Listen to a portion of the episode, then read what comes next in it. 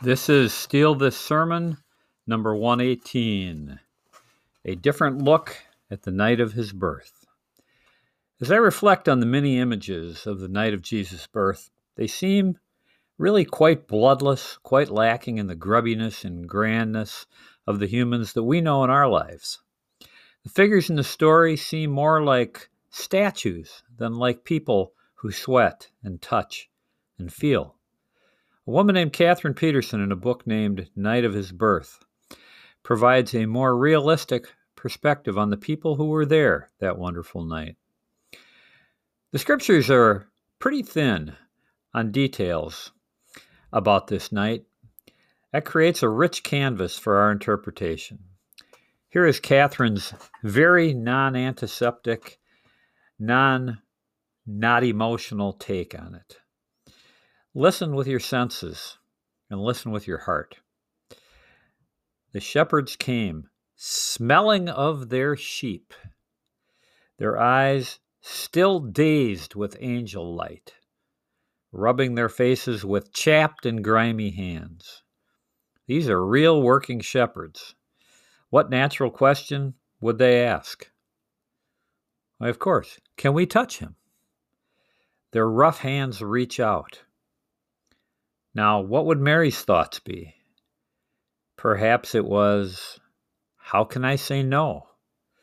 God is the host of this strange celebration at which I also am a guest. Like the shepherds, I too was startled by an angel. Through this messenger, God summoned me as he summoned these rough men.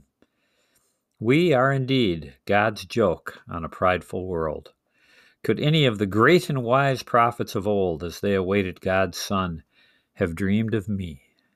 Really, even my mother could not believe it was true. Even my father had doubt in his eyes. Does she lie? Has she gone mad? Which is better? There is no comfort in either answer.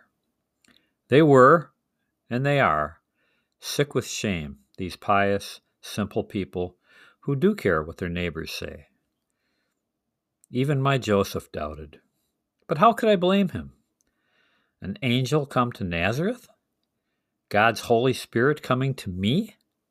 To me, a nothing child, a poor man's girl? The royal blood of King David reduced to our peasant blood? But God is good. Joseph had his own visitor. And Joseph did obey. May God give him joy for that mercy. Not knowing, he still trusts. My heart aches as I feel his pain, his puzzlement. Oh, but tonight, my heart did so leap when I saw the gentle way Joseph washed the son God had given into his care. Now the boy stirs in his sleep. I have fed him. He is satisfied. Can you believe it?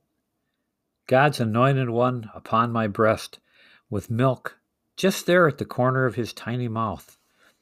His hair is black and thick and stands up like weeds upon his head. I smooth it with my lips, but it springs back.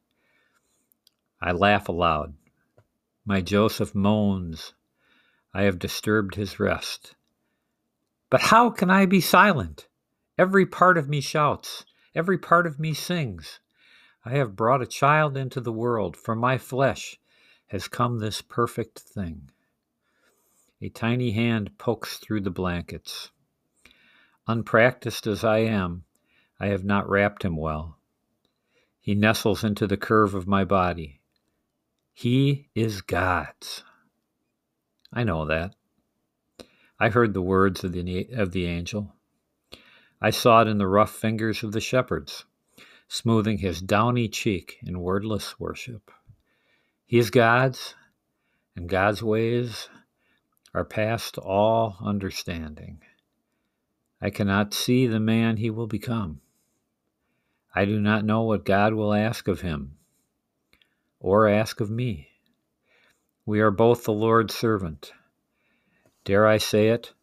My son, God's son. But now, this morning, the light breaks. The world wakes to a day that has never been. And I hold my baby in my arms, and that alone is a miracle beyond belief. Sing out, my soul, the wonder, the wonder. Amen.